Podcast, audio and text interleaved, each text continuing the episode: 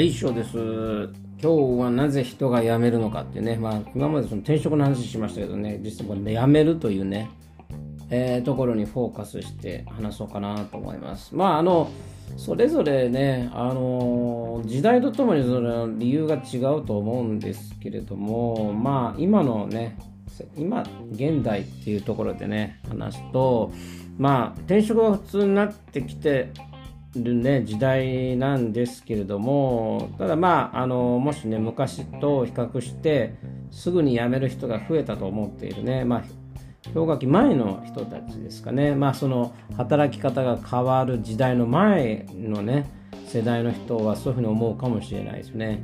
あの辞めたいという気持ちがね今も昔も思うタイミングは私はね同じなんじゃないかなというふうには思うんですけどもただ昔は辞めないことでね得られるものもあった時代かなと例えばあの年功序列っていうのがあったので年収とかね肩書きがまあそのままねいればねあのー、自分のなんていうのかなまあうん昇進する可能性もあったわけですよね。そのかかなり例えばですけどその人がすごくできなで飛び抜けてできるわけではない人であってもある程度の昇進を望めたしっていうところがあったかもしれない。まああとはうん定年まで働けるというある程度の保証がね、えー、その時はあったかもしれない。ただ今では年功序列にはもうなっていないし、知見のある人とかね、まあ、まあ、能力、スキルのある人がどんどん認められていく流れもあるんですけれども、まだその年功序列組のね、残党兵は残っているっていう状況が今の社会構造になっているのかなという気がします。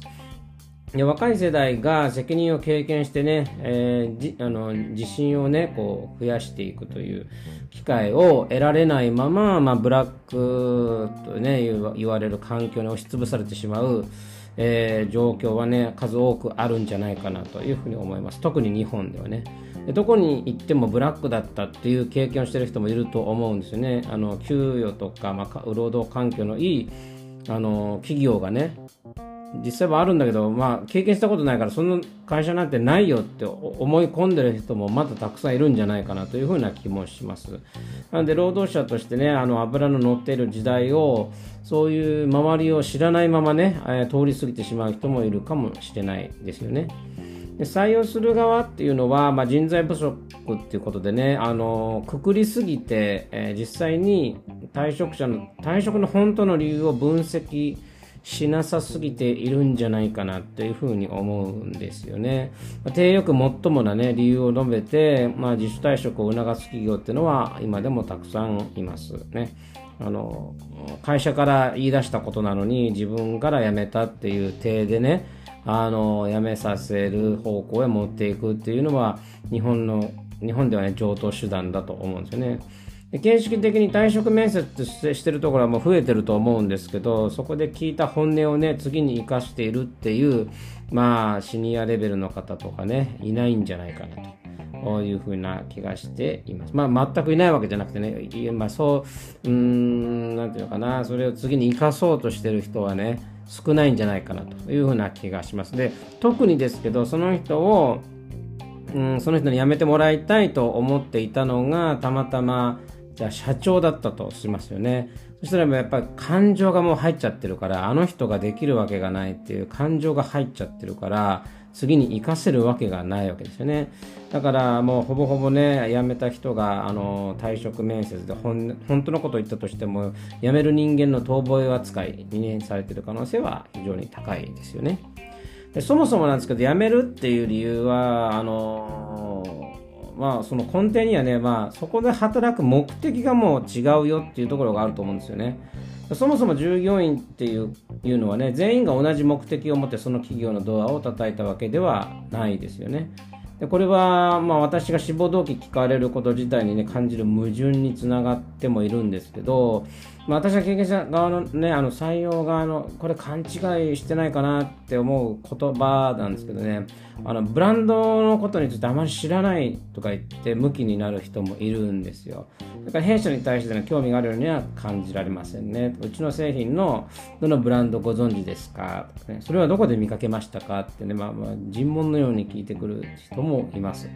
どれもね、普通に思われていることではあるんですけども、逆にその長いことね、興味を持っていて、自分もブランドのね、まあ、長期的なユーザーで製品のことだけではなくて、まあ、マーケティング施策などにもね、例えばイベントね、イベントだったりとかですね、うん、スポンサー業務だったりとか、まあ、追いかけてよく知ってたブランドがあったんですけど、まあ、ようやくね、その面接にたどり着くことがね、できたわけですよ。まあ、過去にそれ同じ、そのその企業2回ぐらい受けてるんですね面接ね。まあ、応募はもっとしてるんですけど、で、でその時にはダメだったんですけど、えーと、弊社に対する情熱は非常に感じるのですがと言ってね断られるわけなんですよね。もちろんその雇おうとしてるところでやっぱスキルですよね。スキルが足りないっていうところは普通にねありますよね。採用がダメな時でね。うん、といったこ、まあ、なので、まあ、その情熱は、ね、すごい他の候補者と比べてもすごいあるんですけどね、ってね。だけど、その、じゃあ、ジョブディスクリプション見ると、弊社代表のミッションに共感いただける方、大歓迎だったりとかね、ブランドに情熱を持っている方、大歓迎だったりとかってね、えー、書かれてあることがありますよね。え、どれだけね、あの、情熱があってもね、代表が思うミッションに、それから共感を持っていてもね、代表と話せるわけでもなく、その前で蹴落とされてしまうっていう、なんていったね、ざらにあるわけなんですよ。ね、であれば、あのー、そういうことを経験してる人からの、ね、インサイトっていうか、心の中の言葉として、叫びとして、じゃあ何を求めてますかってところですよね。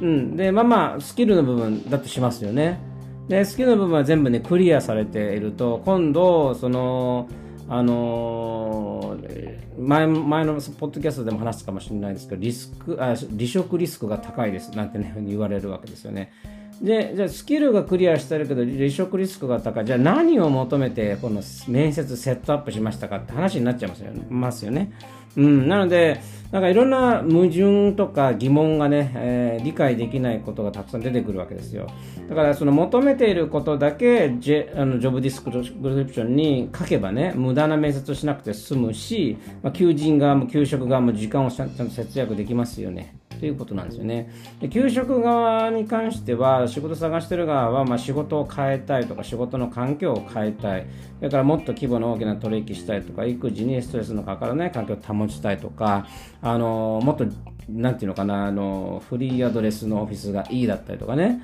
あとは、リモートワークがいい、フルリモートがいいとかってね、えー、入社に対する目的が異なっていくわけなんですよ。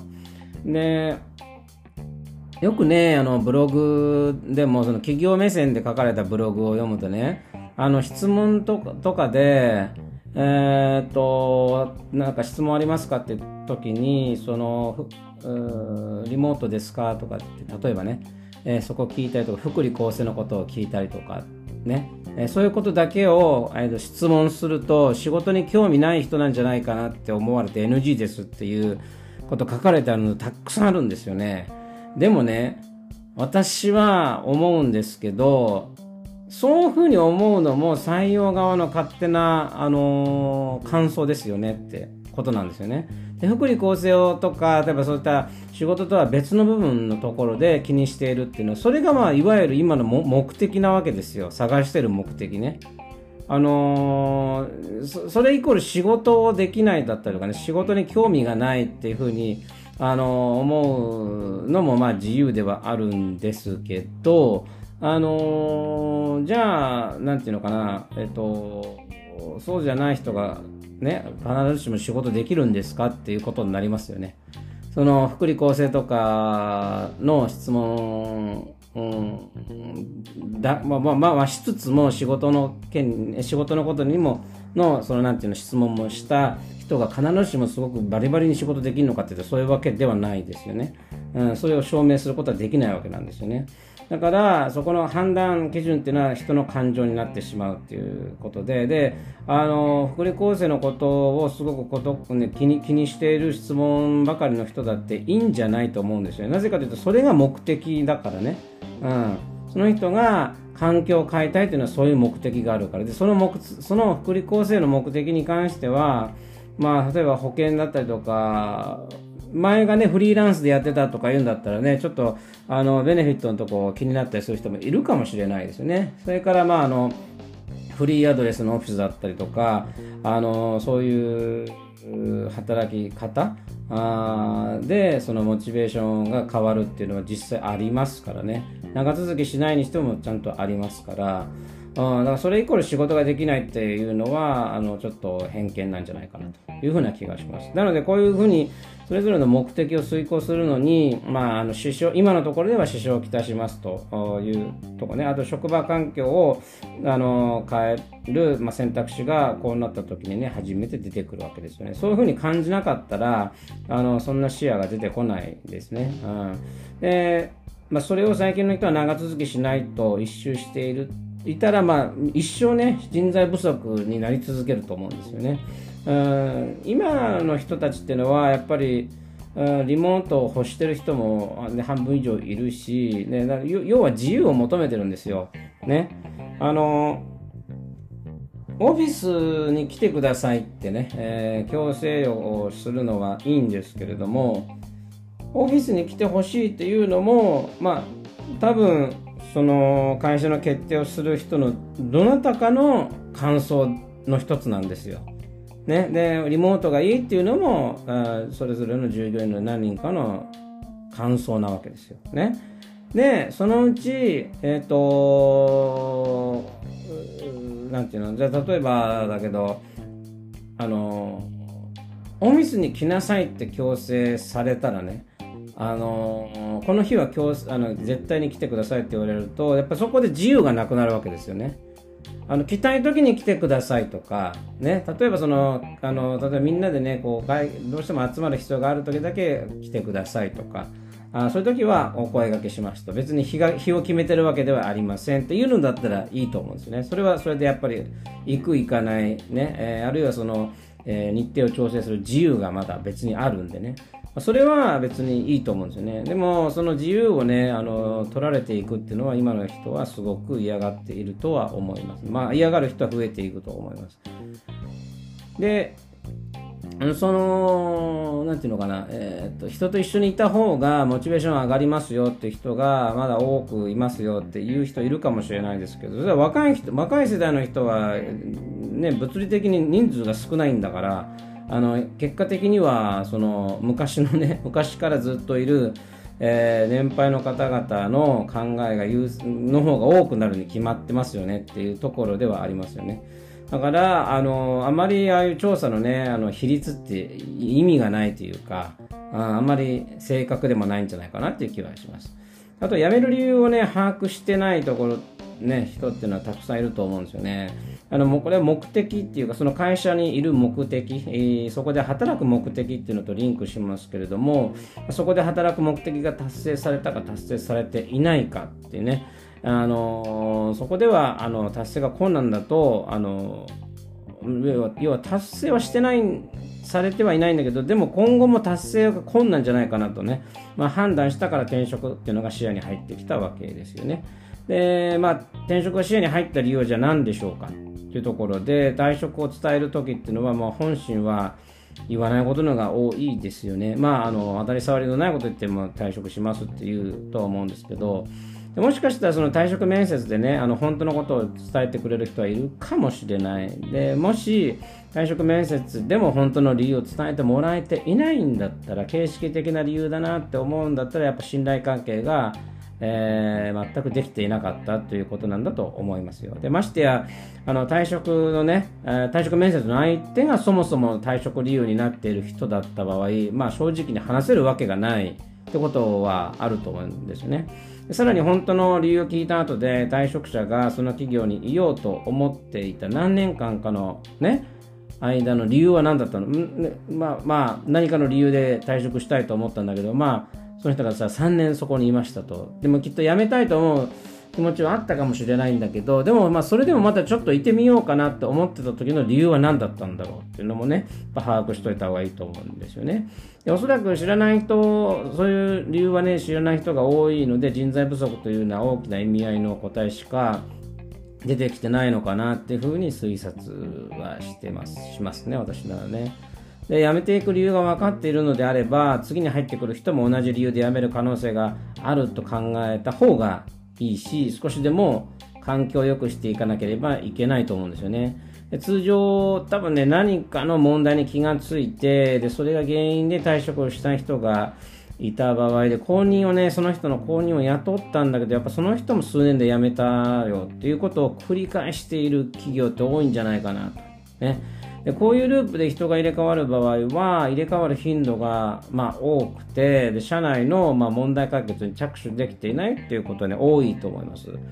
で売上人が減るとね、あのまたその、うん、減った分のあのお客様を既存まだ残ってる、ね、営業マンとかでね賄わなきゃいけないので、まあ、売上っていうかお客様に対してのサポートが、まあ、弱くなっていくと。でそうすると売上がままなままななんていうのあの売上がままならない状態になり、えー、あのなんていうかななんとかねあのこのままだと未達だからなんとか達成するようにっていうところに集中しているとその社内の見えていなかった問題にねまたねあの着手できないままその木を終えてしまうと。でその期末にもう疲弊してしまってわーってねもうあの体を休めて出る前間にその次の期がねまた始まってしまって大忙しい。それで結局あの見えない問題に対してあの着手することができなかったっていうのを何年も繰り返してるんじゃないかなと思います。で最近ワンワンっていうのをね、あの行ってる企業は多いと思います。し、私も一番直近の企業では1週間に1回ね、ワンワンがありました。ね。えー、っとそれは多分、まあ、いろんなインサイトねその自分のチームのインサイトを把握しようという目的があったのかもしれないんですけどこの one on one が形骸化しているような気もします。まあまあ、あの、その会社によってはね。あの、週に1回 one on one してるのに、毎月のように人が辞めていくっていうのがあったんですよ。ね。この one on one が形骸化してチームのインサイトに傾聴するんじゃなくて仕事内容に触れていく30分になそそういう one on one になってるわけですよね。本来仕事のことは全くこうあの触れずにもっとその仕事以外のことでねサポートするための one on one なんだけれども one on one をやってくださいって言われてやってる上司の方は結局その営業とかの詰める話になってるような気がするんですね。でだからその退職者を減らすための施策がやめてしまう施策になってしまうっていう感じがありますね。で例えばですけど業績が伸び悩んでいる部下がいるとします。で、ね、上司がねアドバイスをしますけどもその通りに動くことができません。というこういうケースがあるとしますね。上司の言ってることが正解だったとすれば正解が目の前にあるのにまあその正解を実行できないという状態になってるわけですよね。で実行しない時点で上司はその部下を能力不足ってね、まあ、判断することはあるとは思うんですけどもこの状況って上司の言った正解が川の向こう岸にねあって部下は川の手前にいるっていうこういう状況だったとしますよね。だとするとこの川を渡りさえすれば正解がつかめるわけですよね。要はその数字になるわけですよ。でそこにたどり着くにはまずその川があるわけだから川の流れが急なのか川底が深くてすぐ渡れないのか川にワニとかピラニアとかが多く生息して危険？死の危険があるあるいは川の水が毒に侵されているとかね例えばですけどそういう理由が川に川にあったとすればその正解が目の前にあるのにそこにたどり着けないしそれを遂行することができないですよね。でワンノーワンっていうところというのはやっぱりあのーこういうところが一体この今言ったそのえー正解までに目の前にある正解にたどり着けない理由は何なんだろうっていうところがあるんですね私の上司はねよく言ってたのはとなな何が足止めを食らわせてるのみたいなことを言ってましたよね。でそれもね答え引き出すの下手だと思うんですなかなかそれもね答えにくいところがあるんですよ。なぜかというと上上から目線だから。ああのだけどよく言うのはあのその正解にたどり着くようにヘルプをしたいんだってよく言うんだけどあんまりヘルプになってないっていうのはね往々にしてある。まあ例えばこのワンのワンではあの川の流れが、まあ、急なら橋はないか橋を架けられないかを検討する、ね、川底が深いだけならボートを用意するとかワニやピラニアがいるなら餌でね別のところにそのでななんていうの餌でおびき寄せて食べている好きに船で渡るとかね。毒に侵されているなら防水スーツを用意して船で渡ろうとか。例えばそういうことがあったとしますよね。えー、あのまずそういったことをあのなんていうのか見つけ出していくのが必要なのかなと。上から目線で、えーどこが分かんないのって言ったってそれが分かんないんだよっていうのは答えなんですよね。だから何か分かんないことあるっていうふうに言うと、いや、大丈夫ですってもう言うんですよ。めんどくさくなるから。ね。えーだからね、しょあの大丈夫ですって、大丈夫って言葉って大丈夫じゃない時によく言うんでね。うん、だから、あのーなんていうのかな、例えば本当に部下が気になってる上司の人はね、大丈夫ですって言われた時点で、ああ、これ大丈夫じゃないんだなっていうのは分かるんだと思うんですよね。だこの川をどう渡るかだよね、みたいな感じ。で、その同じようなね、目線、部下もわからないんですよ。で、上司もそのわからないっていうレベルに下がっての会話をしないと、その部下の方も発言がしにくいんじゃないかなって思うんですよ。もそもそもね、タイトルの時点で、あの、あの、立場が違うわけだから、あの、上司のね、意見が、その影響力を持つわけですよ。だから、あの、それに対して違う意見を言ったらまずいんじゃないかなって思ってしまうもんなんですよね。まあ、例えば、この川ってどんな川なのかねとかね、それでいや、私も初めてでわかんないんですよね。ちょっとウィキペディアで見てみると、まあ、流れは緩やかで川底深いかとかね。例えばそんな感じで私もまだ分かってないから一緒に考えていく感じのレベルで落としていかないとなかなか難しいんじゃないでその条件があった時にじゃあそういう条件だったらば例えばですこの条件だとボートで渡れるかもですね。レンタルボートを手配してみますっていうようなことを部下の言葉から言えるんだが出てくるんだったらあの次からも出てきますよ。って感じなんですよ。ね、要はあのー部下が必要としてるのは安心感で特にですけど心理的安全地帯が欲しいんですよ。要は自分ができないというところを見られたらこの人はもうできないんだというレッテルを貼られて、まあ、昇進っていうかね将来の身体に関わるんじゃないみたいなね、えー思いをするともう喋らなくなるんで,、えーでそれでまあきつくなってきてね結局退職するなんていう風なねえーことにななりかねないです。あと上司の人はね、やっぱあのできない部下をできる人間にしたいって思う、要は要は変えたいと思ってるかもしれないけど、あの部下を変えようとしない方がいいですよ。だって自分だって変えられるの嫌でしょってことですよね。自分だって社長からこういう風になれて無理やり自分自身のね、その、あの本性で本性と自分の人格を変えることなんてできないですよねってとこですよね。まあ変えたとしても嫌ですよね。気持ちよくないですよねってことなんですよね。だから上司ができないと思ってる部下は無理に上司が考えるできる人間に変えようとしないことが一番ですね。でそのままが部下の個性であって自然体なんで、まあ、自然体の中でのパフォーマンスを出せるやり方を見つけるのが一番いいですよと。よくあのあるのが頑張って月末までに達成しようって頑張って達成するとイエーイってなる人いますけどそれって無理してるんですよね。だから無理しない無理して達成しちゃうとその企業の本当のポテンシャルが分かんないんですよ。だから頑張らない姿で着地すると何波で着地するのっていうところを知ることが大事だと思うんですよね。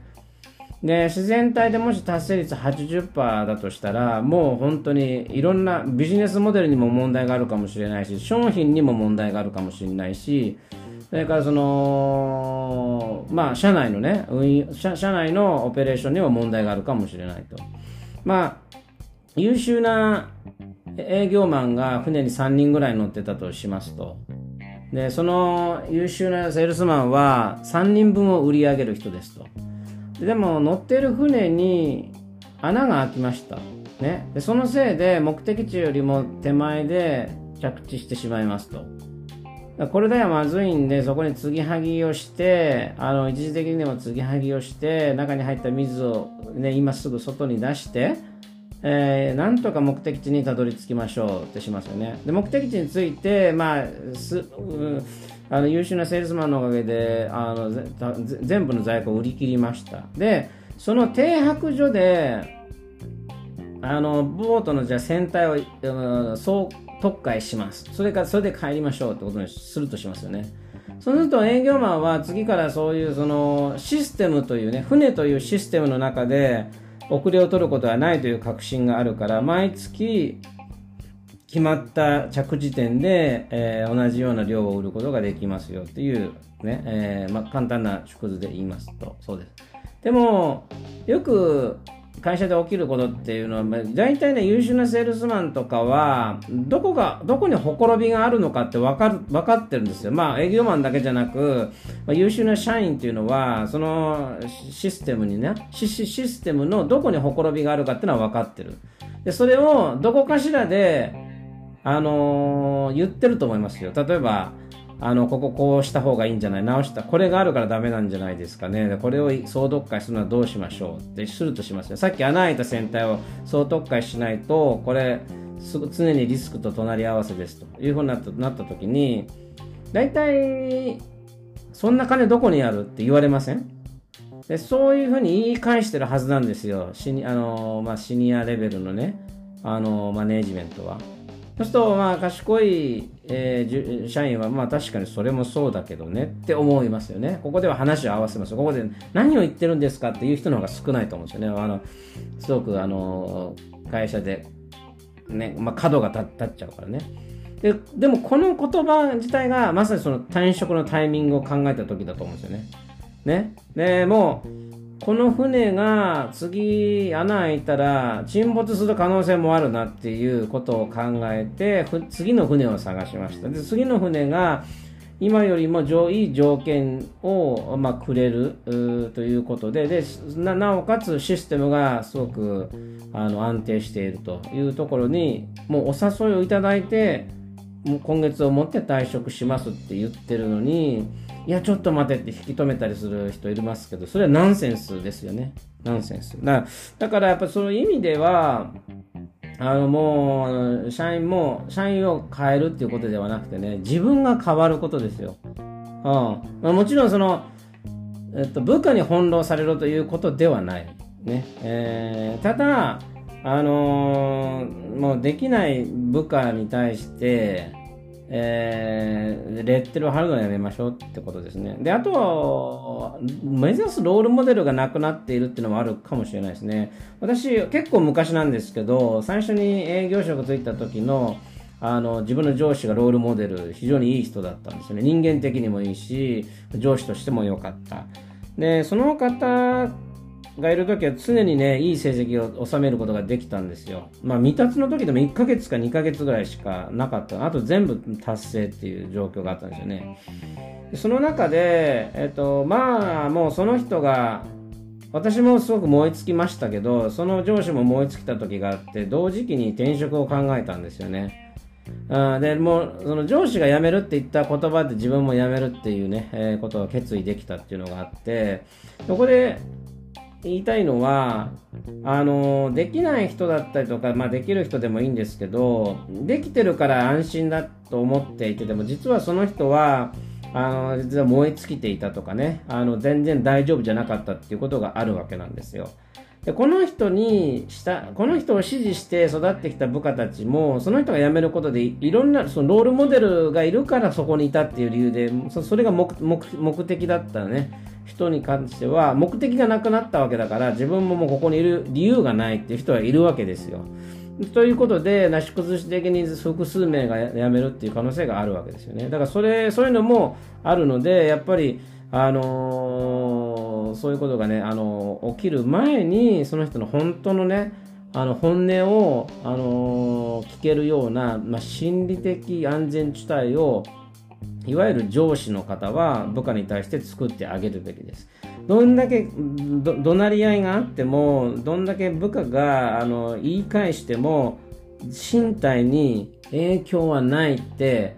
部下の方が思えるね、えー、そういう関係づくりを心がけないと人材不足はなくなりませんよということでした。それではまた。